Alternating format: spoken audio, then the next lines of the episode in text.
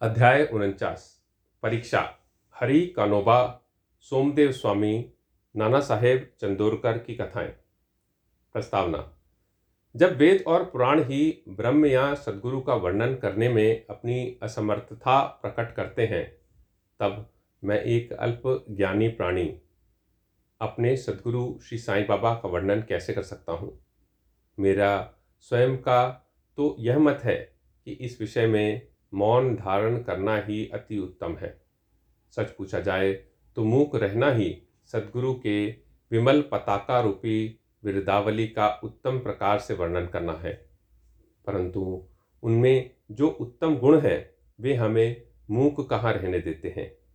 यदि स्वादिष्ट भोजन बने और मित्र और संबंधी आदि साथ बैठकर ना खाएँ तो वह नीरस सा प्रतीत होता है। और जब वही भोजन सब साथ बैठकर खाते हैं। तब उसमें एक विशेष प्रकार की सुस्वादुता आ जाती है। वैसे ही स्थिति साई लीलामृत के संबंध में भी है। इसका एकांत में रसास्वादन कभी नहीं हो सकता।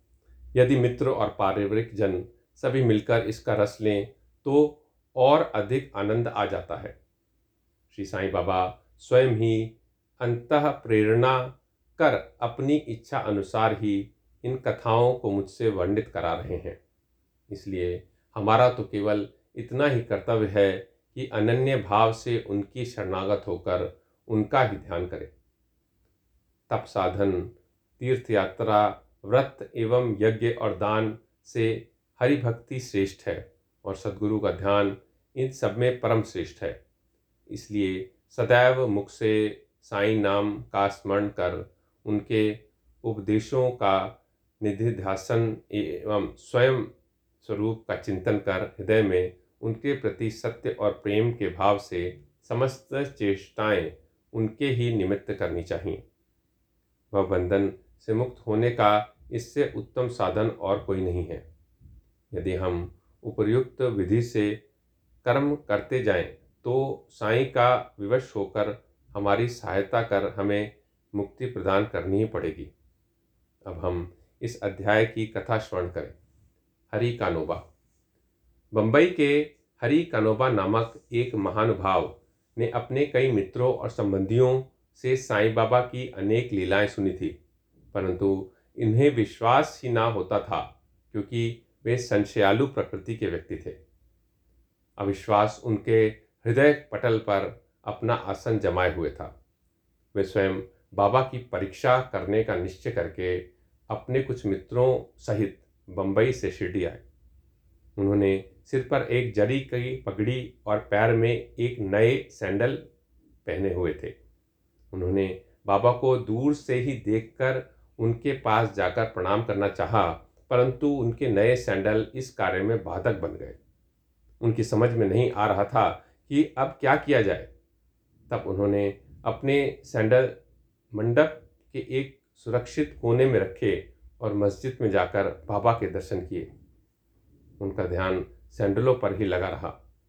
उन्होंने बड़ी नम्रतापूर्वक बाबा को प्रणाम किया और उनसे प्रसाद और उधी प्राप्त कर लौट गए। अब जब उन्होंने कोने पर दृष्टि डाली तो देखा कि सैंडल तो अंतर ध्यान हो चुके हैं। पर्याप्त छानबीन भी व्यर्थ हुई और अंत में निराश होकर वे अपने स्थान पर वापस आ गए। स्नान, पूजन और नैवेद्य आदि अर्पण करके वे भोजन करने को तो बैठे, परंतु वे पूरे समय उन सैंडलों के चिंतन में ही निमग्न रहे। भोजन कर मुँह हाथ धोकर जब वे बाहर आए तो उन्होंने एक मराठा बालक को अपनी ओर आते देखा, जिसके हाथ में डंडे के कोने पर एक नए सैंडलों का जोड़ा लटका हुआ था।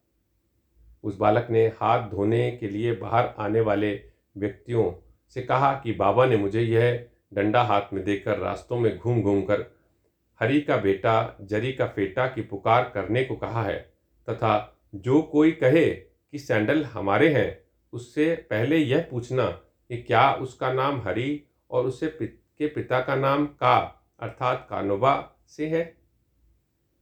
साथ ही साथ यह भी देखना कि वह जरीदार साफा बांधे हुए है या नहीं, तब उन्हें उसे दे देना। बालक का कथन सुनकर हरिकनोबा को बेहद आनंद व आश्चर्य हुआ। उन्होंने आगे बढ़कर बालक से कहा कि यह हमारे ही सैंडल है, मेरा ही नाम हरि है और मैं ही का कानोबा का पुत्र हूँ। जय जरी का साफा देखो।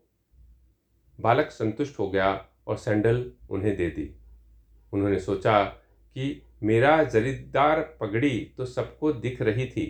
हो सकता है कि बाबा की दृष्टि में भी आ गई हो, परंतु यह मेरा शिरडी यात्रा का प्रथम अवसर है।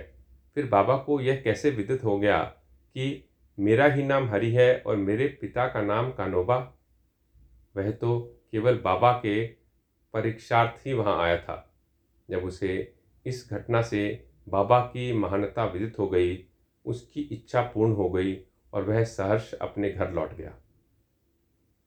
सोमदेव स्वामी। अब एक दूसरे संश्यालु व्यक्ति की कथा सुनिए, जो बाबा की परीक्षा करने आया था। काका साहेब दीक्षित के भ्राता श्री भाई जी नागपुर में रहते थे। जब वे एक समय हिमालय गए थे, तब उनका गंगोत्री घाट के नीचे, हरिद्वार के समीप उत्तर काशी में, एक सोमदेव स्वामी से परिचय हो गया। दोनों ने एक दूसरे के पते लिए थे। पाँच वर्ष पश्चात सोमदेव स्वामी नागपुर में आए और भाई जी के यहाँ ठहरे। वहाँ श्री साईं बाबा की कीर्ति सुनकर उन्हें बड़ी प्रसन्नता हुई तथा शिरडी जाकर बाबा के दर्शन करने की तीव्र उत्कंठा हुई। मनमाड और कोपर गाँव निकल जाने पर वे एक तांगे में बैठकर शिरडी को चल पड़े। शिरडी के समीप पहुँचने पर उन्होंने दूर से ही मस्जिद पर दो ध्वज लहराते देखे। सामान्यतः देखने में आता है कि भिन्न भिन्न संतों का बर्ताव रहन सहन और बाहरी सामग्रियाँ प्रायः भिन्न प्रकार की ही रहती हैं, परंतु केवल इनसे ही संतों की योग्यता का आकलन कर लेना बड़ी भूल है। सोमदेव स्वामी कुछ भिन्न प्रकृति के थे। उन्होंने जैसे ही ध्वजाओं को लहरता देखा तो वे सोचने लगे कि बाबा संत होकर इन ध्वजाओं में इतनी दिलचस्पी क्यों रखते हैं? क्या इससे उनका संतपन प्रकट होता है? ऐसा प्रतीत होता है कि यह संत अपनी कीर्ति का इच्छुक है। अतएव उन्होंने शिरडी जाने का विचार त्याग कर अपने सह यात्रियों से कहा कि मैं तो वापस लौटना चाहता हूँ। तब वे लोग कहने लगे कि फिर व्यर्थ ही इतनी दूर क्यों आए? अभी केवल ध्वजाओं को देखकर तुम इतने उद्विग्न हो उठे हो। तो जब शिरडी में रथ, पालकी, घोड़ा और अन्य सामग्रियाँ देखोगे, तब तुम्हारी क्या दशा होगी? स्वामी को अब और भी अधिक घबराहट होने लगी और उसने कहा कि मैंने अनेक साधु संतों के दर्शन किए हैं, परंतु यह संत कोई निराला ही है। जो इस प्रकार ऐश्वर्य की वस्तुएँ संग्रह कर रहा है। ऐसे साधु के दर्शन ना करना ही उत्तम है, ऐसा कहकर वह वापस लौटने लगा। तीर्थ यात्रियों ने प्रतिरोध करते हुए उन्हें आगे बढ़ने की सलाह दी और समझाया कि तुम यह संकुचित मनोवृत्ति छोड़ दो। मस्जिद में जो संत है, वह इन ध्वजाओं और अन्य सामग्रियों या अपनी कीर्ति का स्वप्न में भी सोच विचार नहीं करते। यह सब तो उनके भक्तगण प्रेम और भक्ति के कारण ही उन्हें भेंट किया करते हैं। अंत में वे शिरडी जाकर बाबा के दर्शन करने को तैयार हो गए। मस्जिद के मंडप में पहुंचकर तो वे द्रवित हो गए। उनकी आँखों से अश्रुधारा बहने लगी और कंठ रूंध गया। अब उनके सब दूषित विचार हवा हो गए और उन्हें अपने सदगुरु की स्मृति हो आई कि मन जहाँ अति प्रसन्न और आकर्षित हो जाए, उसी स्थान को ही अपना विश्राम धाम समझना चाहिए।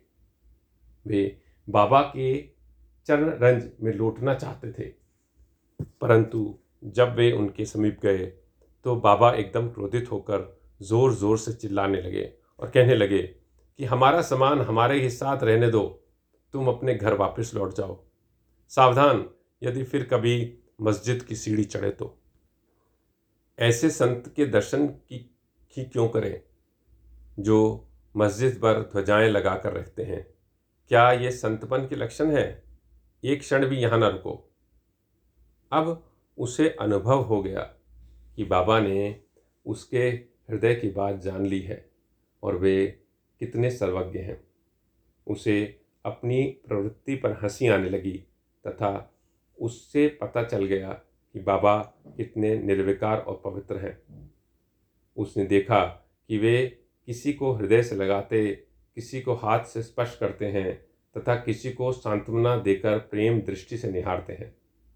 किसी को उदी प्रसाद देकर सभी प्रकार से भक्तों को सुख और संतोष पहुँचा रहे हैं तो फिर मेरे साथ ही ऐसा रूखा बर्ताव क्यों?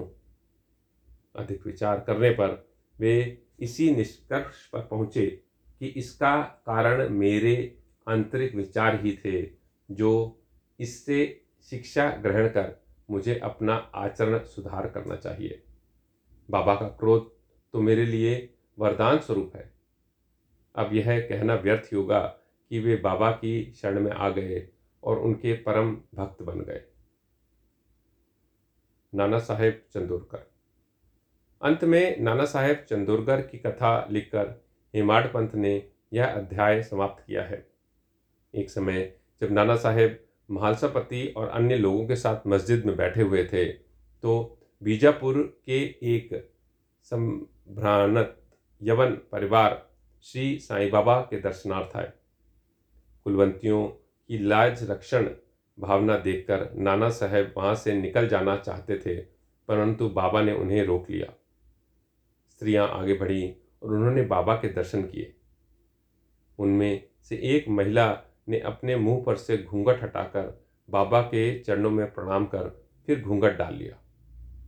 नाना साहेब उसके सौंदर्य से आकर्षित हो गए और एक बार पुनः वह छवि देखने को लालायत हो उठे। नाना के मन की व्यथा जानकर उन लोगों के चले जाने के पश्चात बाबा ने उनसे कहा कि नाना, क्यों व्यर्थ में मोहित हो रहे हो? इंद्रियों को अपना कार्य करने दो। हमें उनके कार्य में बाधक न होना चाहिए। भगवान ने तो यह सुंदर सृष्टि निर्माण की है। अतः हमारा कर्तव्य है कि हम उसके सौंदर्य की सराहना करें। यह मन तो क्रमशः ही स्थिर होता है और जब सामने का द्वार खुला है, तब हमें पिछले द्वार से क्यों प्रविष्ट होना?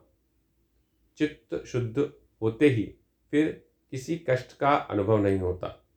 यदि हमारे मन में कुविचार नहीं है तो हमें किसी से भयभीत होने की आवश्यकता नहीं। नेत्रों को तो अपना कार्य करने दो। इसके लिए तुम्हें लज्जित या विचलित ना होना चाहिए। उस समय श्यामा भी वहाँ थे। उनकी समझ में न आया कि आखिर बाबा के कहने का तात्पर्य क्या था। इसलिए लौटते समय इस विषय में उन्होंने नाना से पूछा। उस परम सुंदरी के सौंदर्य को देखकर जिस प्रकार वे मोहित हुए, तथा यह व्यथा जानकर बाबा ने इस विषय में जो उन्हें उपदेश दिया, उन्होंने उसका सारा वृत्तांत उनसे कहकर श्यामा को इस प्रकार समझाया। हमारा मन चंचल है, पर हमें उसे लंपट ना होने देना चाहिए। इंद्रियाँ चाहे भले ही चंचल हो जाएँ, परंतु हमें अपने मन पर पूर्ण नियंत्रण रखकर उसे अशांत न होने देना चाहिए। इंद्रियाँ तो अपने विषय पदार्थों के लिए सदैव चेष्टा किया ही करती हैं पर हमें उनके वशीभूत होकर उनके इच्छित पदार्थों के समीप न जाना चाहिए। क्रमशः प्रयत्न करते रहने से इस चंचलता को नियंत्रित किया जा सकता है। यद्यपि उन पर पूर्ण नियंत्रण संभव नहीं है तो भी हमें उनके वशीभूत न होना चाहिए। प्रसंगानुसार, हमें उनका वास्तविक रूप से उचित गति अवरोध करना चाहिए। सौंदर्य तो देखने का विषय है, इसलिए हमें निडर होकर सुंदर पदार्थों की ओर देखना चाहिए। यदि हमें किसी प्रकार के कुविचार ना आए तो इसमें लज्जा और भय की आवश्यकता ही क्या है? यदि मन को निरीक्ष बनाकर ईश्वर के सौंदर्य को निहारो तो इंद्रियाँ सहज और स्वाभाविक रूप से अपने वश में आ जाएँगी और विषयानंद लेते समय भी तुम्हें ईश्वर की स्मृति बनी रहेगी। यदि उसे बाहर इंद्रियों के पीछे दौड़ने तथा उनमें लिप्त रहने दोगे तो तुम्हारा जन्म मृत्यु के पास से कदापि छुटकारा न हो पाएगा। विषय पदार्थ इंद्रियों को सदा पथभ्रष्ट करने वाले हैं। अतएव हमें विवेक को सारथी बनाकर, मन की लगाम अपने हाथ में लेकर इंद्रिय रूपी घोड़ों को विषय पदार्थों की ओर जाने से रोक लेना चाहिए। ऐसा विवेक रूपी सारथी हमें विष्णु पद की प्राप्ति करा देगा, जो हमारा यथार्थ में परम सत्य धाम है। और जहाँ गया हुआ प्राणी फिर कभी यहाँ नहीं लौटता। श्री सद्गुरु साईनाथर्पणमस्तु शुभम भवतु।